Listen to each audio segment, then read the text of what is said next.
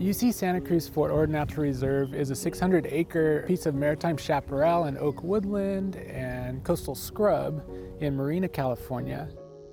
We use this place as a hub for nature observation and research and community outreach in the area. Starting my first internship with the campus natural reserve, I realized instantly that I love doing this work, and now I get to work with other interns and help guide them, and it's really rewarding to see other people shape their interests here. In my internship, I've done a lot of things that most people actually don't get a chance to do, from bird banding to working with tiger salamanders to endangered orchids. It's awesome, the amount of opportunity here. Alongside stewards and myself, students really learn hands-on what it means to work in the natural sciences. The first time I held a bird, it was like so scary, it was terrifying. But once you get used to it, they're super resilient and beautiful to actually see up close in your hand.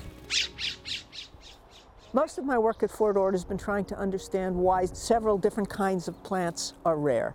There's a lot of species of plants that are only found on part of the Fort Ord base and nowhere else in the world. The Fort Ord Natural Reserve borders the former Army Airport, a neighborhood.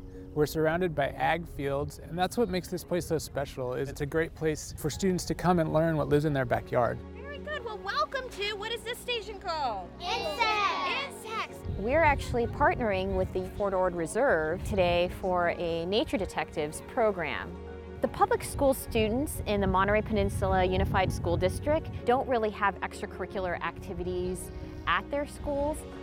So the Fort Ord Natural Reserve is instrumental to our program because this is an opportunity for kids to really see an area that is full of wildlife, but also an area where maybe one day they can be scientists.